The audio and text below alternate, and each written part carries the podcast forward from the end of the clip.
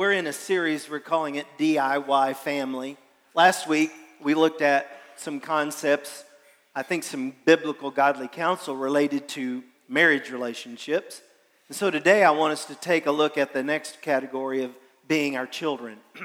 and the, the, uh, some wise counsel that I've received over the years from others, because Vicki and I have, had, have five kids, and we had to have a lot of help in that process of raising those children. And I know parents' hearts. In general, most parents, and I know that there are a few out there that are controlled by substances and other things that maybe have lost the compassion for their kids, but probably 98% of the, of the world, we want to be good parents. We want to love them right. We want to raise them up correctly. But um, sometimes we don't know what that is. And so I want to give you just some suggestions today to add to your parenting or your grandparenting skills when it comes to our children because they are so important to us. It does say in Scripture, whether we like to hear it or not, is that the responsibility of raising that baby from that stage to their adulthood freedom is the job of the parent. It is not an easy one, it's very complex, and you have to have a whole lot of skills to do that well. And I will, if you're like me, you know, we do the best we can, and then with, at the end of it, we feel like maybe I didn't do everything I should have done, or did it didn't do it quite right. And so we all have those kind of issues. but that's not what I'm going to be looking at today. I want us to look at how we can implement a few basic things into our relationship with our children and our grandchildren to really make a difference. I'm going to use the Proverbs that has been probably the standard for Christians when it comes to raising children throughout. It's Proverbs uh, 22, verse 6. Train up a child in the way that he should go. When he is old, he will not depart. Now, I think it comes without being said, and it's always on the back part of our mind. But if we fail in our parenting, the consequences are just horrible. If we fail at raising our children properly, not only for their life, their, their individual life, is it just awful, but just think about that. They carry that failure into their marriage, they carry that failure into their parenting, and then that creates what we call a generational curse cycle.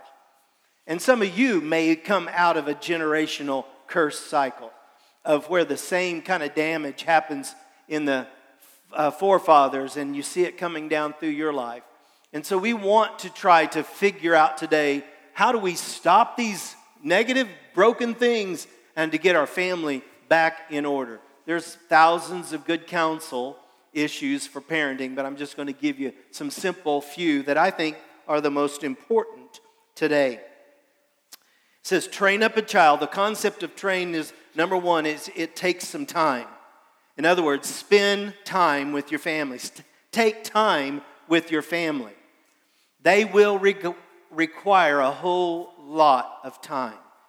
Vicki and I, probably a couple times a month, will have uh, a herd of our grandkids, and we had them this weekend. They come in on Friday evening, spend Friday evening, Friday night, and Saturday to give mom and dad a little bit of a break. If you've had kids, you need a break at times, so we we take them in and that we hang out with them. And we just got through that. That's why we look a little frazzled today. But children, I want to hear this. Children spell love with these letters T I M E. Children spell love by the time that we give them.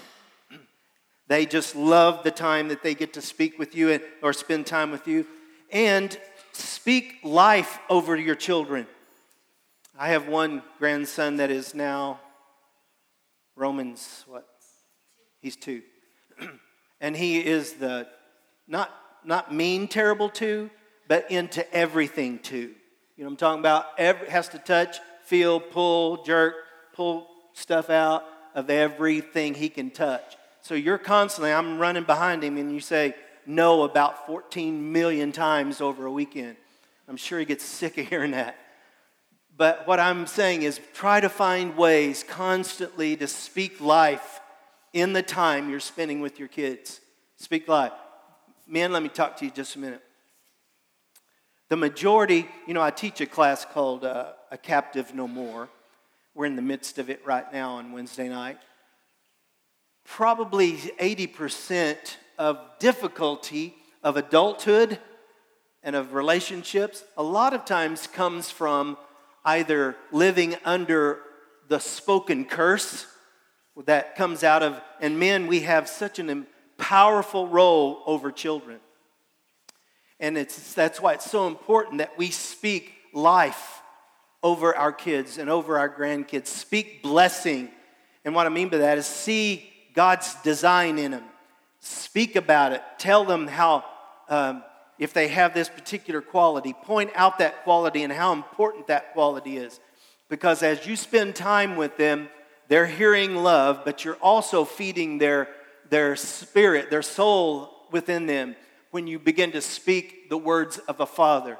We sing, He's a good, good father. And I kept saying over my words, Daddy, you're a good, good dad. And when we have, when fathers we speak that and as grandfathers we speak that over our children. You will see you'll know when you do. They're the they're the kids when they come into the room they find you and they run to you and they're hugging you. Why? Because you know they know you love them and that you speak life into their life. They're going to hear death and curse all around them all all as they grow up. So we need to fill them up fill them up with blessing as you much as you can Dad, your words are game changers with kids. So spend time with them. Second thing is train them up. It says, excuse me, in the way they are to go. Train them up in the way, and notice the word way, that's the focus here. And you're going to need to have help here, and that's where you need to ask God, Lord, give me discernment. Give me kingdom wisdom as I'm dealing with this child. And each child is different. So you can't develop a rote method and use that same method over and over with your children because each child has been knit together in their mother's womb specifically by God's design. I see him with little needles with uh, the DNA, and he's knitting those DNA things together specifically for His kingdom design in each one of your children. So we need to ask God, what is the way you've created, created in my child, in this child, in this child? You know, Vicki and I have five, and I've told you about them. I know you're probably sick of hearing of them, but my oldest desires to be an appreciated helper, a rescuer. It's kind of, I don't know why, but that's just kind of built in. And that has helped him make some good decisions and helped him make some bad decisions in rescuing too much at times in relationships. My second born uh, is the guy who sneaks behind everybody else and gets them in trouble kind of guy. He's, he's funny and sneaky and loves it when the other kids got in trouble. But he's a worshiper, a musician, an entrepreneur. He does this salsa business and he's always done that. So we watched that from the beginning. Our middle born is our daughter, and she, she's a great singer, but her heart from the beginning was be mom, to be married, to be mom. So that when when we when I had a wedding back in the days, Vicki would dress her up in the most frilly dress, about that tall, and she went with me to every wedding I did because I knew that was in her heart from a baby, that that was her heart's desire. And then my third born son is basically a businessman. It's interesting, we got to spend Thursday evening with him again. And this came up again. Because a lot of his brothers and sisters are ministry related kids. He's not. I said, Kurt, I've seen from the beginning that you have a gifting of God, and it's in business. We, God calls businessmen as well as He calls missionaries. He calls businessmen into places as, as equal calling to pastoral ministry. He calls business women, women and men into places as well as music or worship. And I see that call in you. And it's about time that you go after that. So to see their bent, and that doesn't end because he's 30 something. So you keep speaking these things into their life when you get a chance to see it. Then my fourth born is he is a he's a musician. He's in Nashville, drummer and a producer, writer. And when we would see their passions or their bent in the way they should go or the twisting that God designed them in, it was our job as parents to see it and then to begin to equip it by, if it was a, if it was a, a musician, we would get them into music lessons or guitar lessons. If it was whatever, we would try to find what they need to advance the way that they were to go. And we have to ask God for that because if we don't, we will put them into the way we want them to go and we will create a mess. Because sometimes we try to live our life through our kids. And you know what that causes? Heartaches in coaches, right? Coaches get the mess when we're trying to live our vicariously through our kids. Let's find out how God created them and be a partner with Him in raising them in that way. We do it by asking God to show us their way. Second, setting a good example for our children.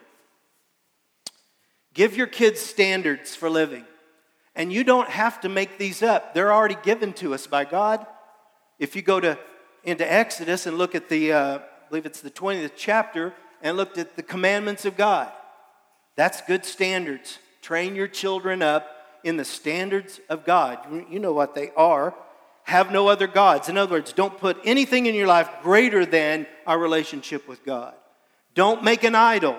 Anything you're getting involved with, if you're music or if you're in business, don't make that your idol.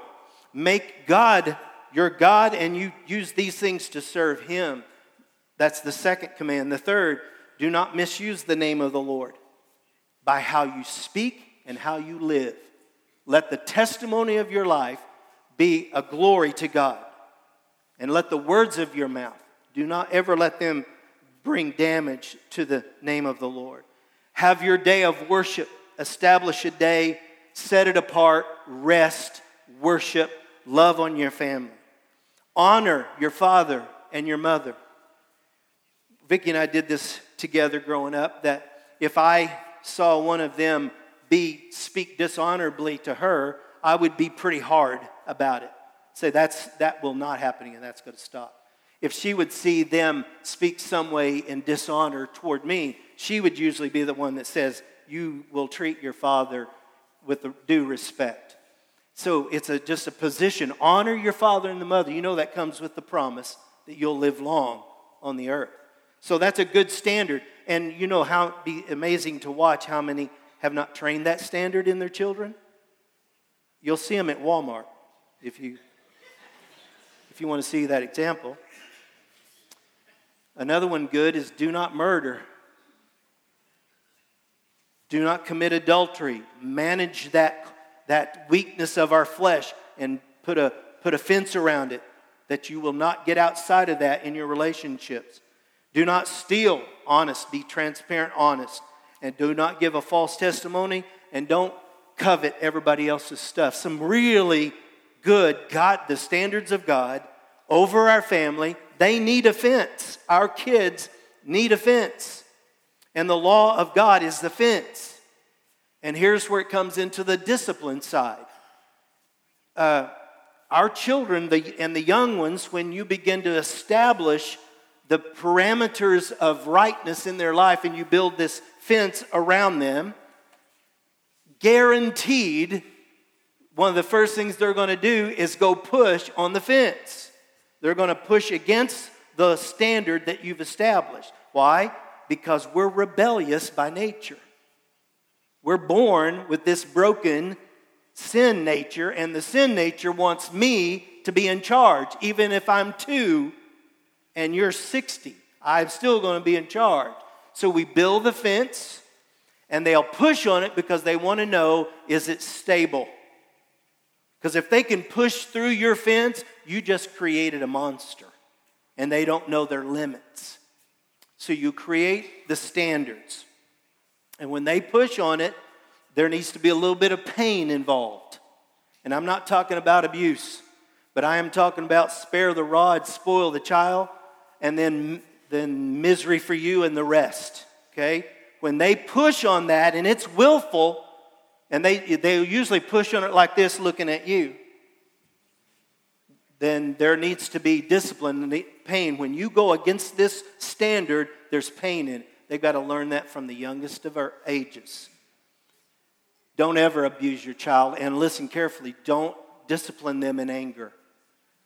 Because when we're in angry, we don't know the power that comes through. I actually don't prefer using my hand in spanking because there's a lot of power in that. And I don't want to hurt that child in any way, but you do want them to have the sense of, of the pain. And be careful with them. Not all children will be able to handle that. You'll break their spirit. You cannot. You have to break the will of rebellion. Don't break the spirit of the child. You got to be careful with that. Because we don't want to break the spirit that God put in them. We just want to bring that, that willfulness under control. If, we don't, if they don't get it early, then they're going to have trouble as they get older. And I want to say this about setting a good example. Mom and dad, you set the example. You can't tell them to do something that you're not doing. You cannot tell them to go do something that you're not going to do. Because they are not going to follow what you say, they're going to follow what you do. And we've got to set that example for them. As a general rule, kids will take the freedom of the parent and they'll usually take that freedom a little bit further in as they grow up. The scripture, you know, about alcohol is, is basically says, don't get drunk on wine wherein is excess, when it has to do with living a testimony.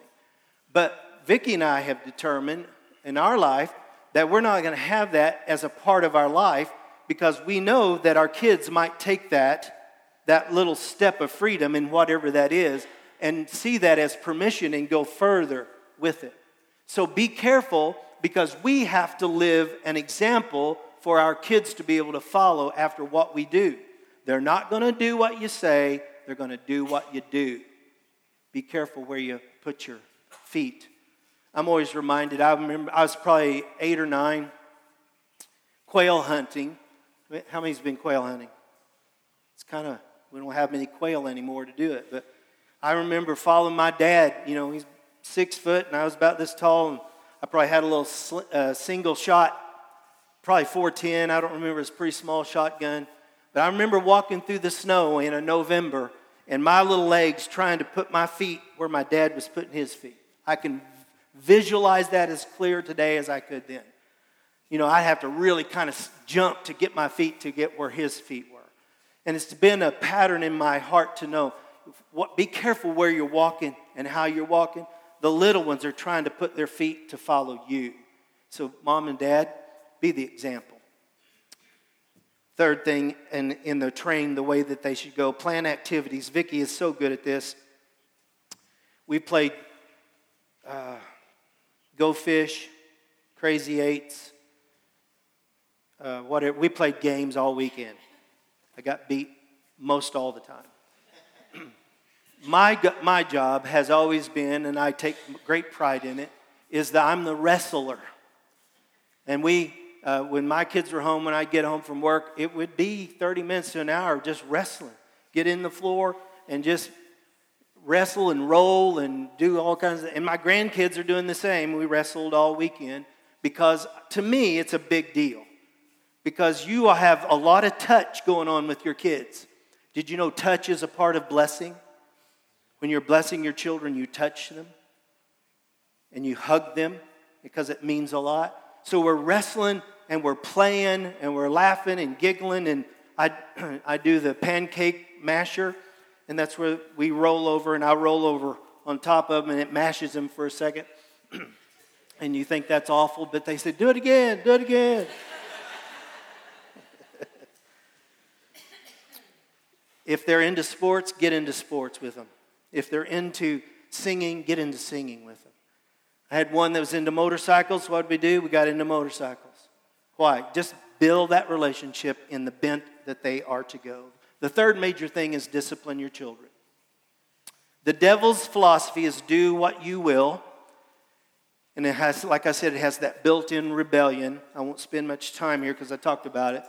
But don't discipline, hear this carefully, do not discipline your children for childish irresponsibility because they don't know all the responsibilities yet.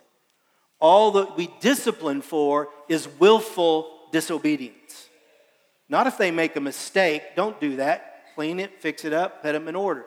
If it's willful, if you said, don't touch that fireplace screen, it's hot, and then they walk in there, look at you, and they go like that, it's time for a spank their hand.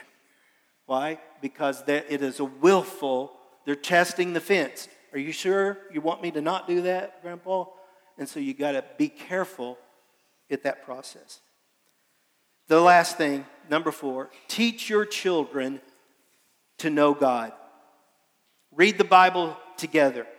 Get it at different, you know, do Bible stories, get kids stuff when they're young, take it, get it deeper and stronger as they get old. Spend time together. One of our favorite times was at bedtime. We almost always read some level of story with them in the, when we put them to bed. Vicki would do things at the dinner table that we would talk about uh, something about the Word of God. She'd play some different games that we would do. Um, pray at meal times. I fail at that many times, and my wife never does. She always says, Circle them up around here, and we're going to pray. Bring them to church. Sounds like a simple deal. Bring them to church. Don't send them to church. Bring them to church. I have found very seldom do parents have trouble with their children when the Bible is read at home at their different ages and talked about, and they're, they're, they pray at home, they pray at meals, they pray of a morning at, when they have a family study together, they pray at night before they go to bed, and every one of those prayers is, Lord, thank you for this one. Thank you that I see your hand in this life and begin to speak and pray over them the, the things that you see God developing in them. Speak it. It brings life and clarity and direction. I've, not, I've found that rarely do parents have difficulty with children if we follow some of those basic standards. But I do find a lot of difficulty when those are never used or rarely used, when they don't ever hear words of life at home. And they never talk about the Word of God together. And rare do they pray in their home and even coming to church is uh, just not happening very often. I do see a lot of difficulties in those families. Somebody told me this about a month ago. I'm going to just say it to you like this Parents, the chances of your kids becoming a professional athlete is 0.2%. Two tenths of 1% the chances of your children standing before God one day is 100%. Prepare them for what's important. Prepare them for God and to know Him. And then I know as I say this today that some may be here and saying, I see that, that that's some of those things are important to train up this child in the way that he should go so that when he's old he'll not depart but I've messed up. I failed with my kids. I failed with my grandkids. You may be in the room and just getting the snot beat out of you right now. Well, I want to tell you, there, the good news of Jesus is good news all the way through, even to parents like me when we fail. Because the same thing works with your spiritual condition with God, works with your children. If you've messed up, and we all have, Here's what I recommend get in an altar before God and tell Him and say, God, I'm so sorry what I did. Please forgive me. Please put, restore back to me what I need to have. The second thing you do is go to your kid. I don't care if he's three or 35. Go to your kid and say, I've realized that I mess up and I didn't do this right, I, did, I missed that, or whatever it is. Kids are resilient from young to old. And if we, as the authority, the one that was supposed to bring blessing, if we brought the curse on them instead of the blessing, you know what? Kids are so resilient. If you will go and say, I miss that, and I need you to know I'm desperately sorry that I did that or did, didn't do that, and say, I, you wouldn't have to, but I'm just going to ask you, would you forgive me? Oh, they will. Ask them to forgive you. And what happens is all that, that washes so much clean from your own life, but from your kids' life. Then from that point on, you begin to speak life to them, speak blessing over them.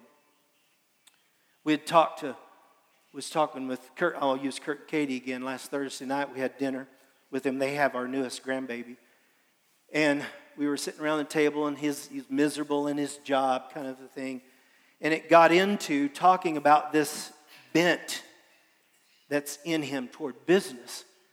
And when I when I started speaking that and reaffirming that, in their hearts welled over because they both started crying.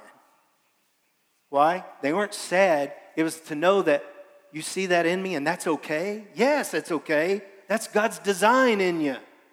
And literally, they were sitting at the table, both tears running, running down their cheeks. I said, Yeah, go after how God designed you because He did not mess up when He designed you. I guess what I'm saying is it's tough parenting, but man, we need to do it well. It's tough grandparenting, but by this time we ought to be good at it. Yes? We have no excuses when you're old as dirt like me. Because we can come back to them and make it right and then begin to speak life and blessing, and it works at any stage. Vicki, come on up, would you? We're going to, this morning, I want to have a time where we pray for parents. I would like to pray for parents that have the uh, prodigal son or daughter. Some dear friends of mine are here today, and we prayed for many years for a prodigal son, and we're beginning to see God answer that that son being turned back to the ways of the Lord. So I want to pray for prodigals. I want to pray for parents that you feel like you failed and you live with a lot of guilt and damage and you don't need to. God will forgive and restore, and it's simple to go back and restore with your kids as well. It's never too late. Matter of fact, if you're breathing, you can still do it. If you have a very challenging child or you're in a place with your life that it's just it's overwhelming in the parental side let us we want to pray we want to lift your arms up and say stay in victory we need you strong mom and dad so i want to start there and then midweek started tuesday and wednesday and then strong, stronger on thursday the lord began to speak to me about praying for physical healing today and i can't even tell you why but I mean, it wasn't a little thing. It, it kept, it started and got bigger and it got stronger. And so I want to ask today, uh, I'm going to pray for parents and first on those issues. And then if you came today and you're just facing a physical issue, the Lord took me over to James. He says, you know, you come and you ask the elders of the church to pray over you, to anoint you with oil. It has the concepts of if there's sin, confess that to one another and then there's prayer of a righteous. I've asked some of our people to pray this week, to fast, and to pray and prepare for this day to be able to pray over those.